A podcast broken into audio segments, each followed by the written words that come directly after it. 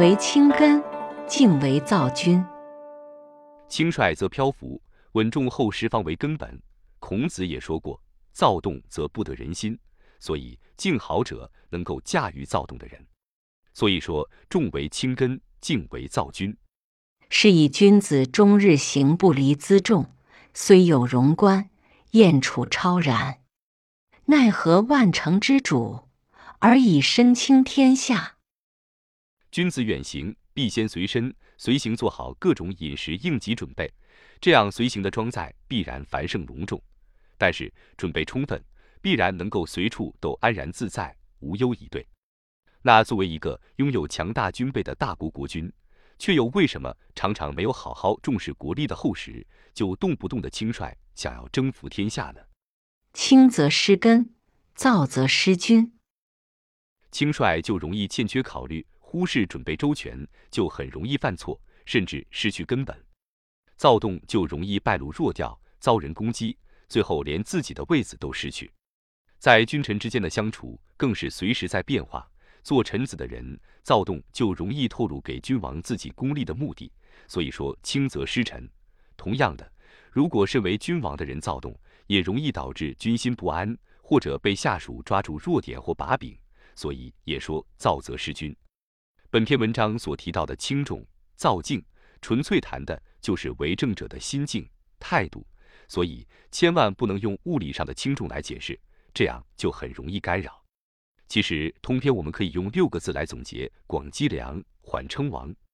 老子用君子远行来做比喻，没有足够的装载，又怎么能够安心无虞地走到目的地？那又何况在打仗的时候，怎么可以没有做好完全的准备？君王没有做好准备就出征，那就是跟让老百姓去送死没有什么不一样。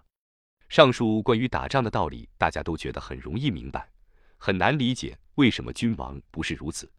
所以回到现实生活中，我们来找些案例，看看我们自己是不是也常常犯同样的错误。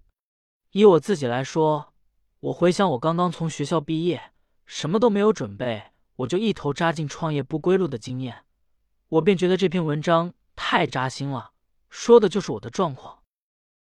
年轻的时候，我什么都敢干。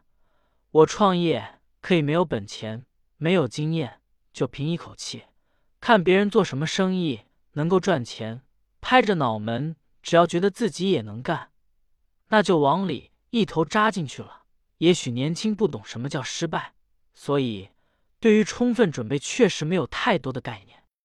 后来年纪稍长，创业的经历经验多了，就觉得自己有很多的知识，总以为凭着这些知识应该也能够在市场上有所斩获。于是上上下下起起伏伏，天天到处找客户，天天想着怎么用自己的能力，用自己手上的产品赶紧销售，赶紧变现。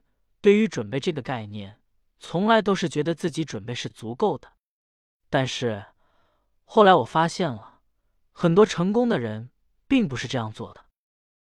在过去创业的道路上，我总想着的是怎么活下来，怎么壮大，天天学习的是如何让自己自己的公司变得更强，业绩要做得更好，总以为这个才是经营的道理。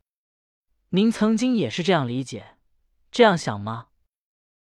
老子第十三章有段重要的话：“故贵以身为天下，若可寄天下；爱以身为天下，若可托天下。”这里所说的是身体，大意是能够知道怎么好好养生的人，又怎么会不知道治国的方法？能够懂得照顾好身体的道理，又怎么会不知道把天下照顾好，天下就自然昌盛？换句话说，照顾好身体跟照顾好公司，其实都是一个意思。对于生命而言，身体的健康是根本；对于事业而言，公司的体制与生产力是根本。照顾好身体需要时间，培养能力也需要时间。公司的生产力、运营的体制的建设与培养更是需要时间。而我以为自己在做的是经营，其实做的不过是买卖而已。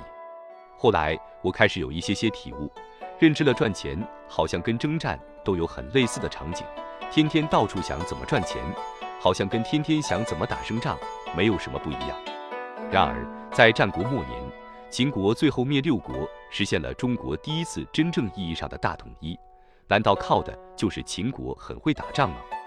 从历史的长河回观过去，从商鞅倡议变法开始，前前后后是几代人的努力，从制度、教育、农耕、生产力、生产技术、军事技术等等，其实都是全面性的进步与革新，才有了最后的综合战力。从这样的经验跟案例，我便开始回想：孰为轻？孰为重？孰为静？孰为躁？在创业的道路上，因为轻率，因为躁进，最后赔进去了公司，也赔进去了自己的青春，甚至赔上了家人的支持与生活质量。那如果作为一国之君呢？那又得赔上什么？那如果是在上班的职业道路上呢？轻率，那赔掉的也是领导对于自己的信任与托付，赔掉的更是下属们。追随自己的信任，得不偿失啊！最后，那如何才能做到厚重笃实呢？老子给我们的建议就是静，要在静上下功夫。可以从致虚静笃这个功夫开始，虚心以待，虚心以静，静而后能安，安而后能虑，虑而后能得。虚以待静，静而后重。当我们躁动的时候，是我们在追逐世界。当我们静定的时候，世界将围绕着我们转。感谢您的收听，本节目是易读《道德经》第三部“不败自胜”系列。本系列主要为您解读《道德经》的无中生有的智慧，让您在人生中开挂超跑。关注主播，您还将听到易读《道德经》其他系列专辑，例如运用《道德经》逆袭人生、自然致富的智慧等等。期待您与我共同深入挖掘《道德经》的智慧与奥秘。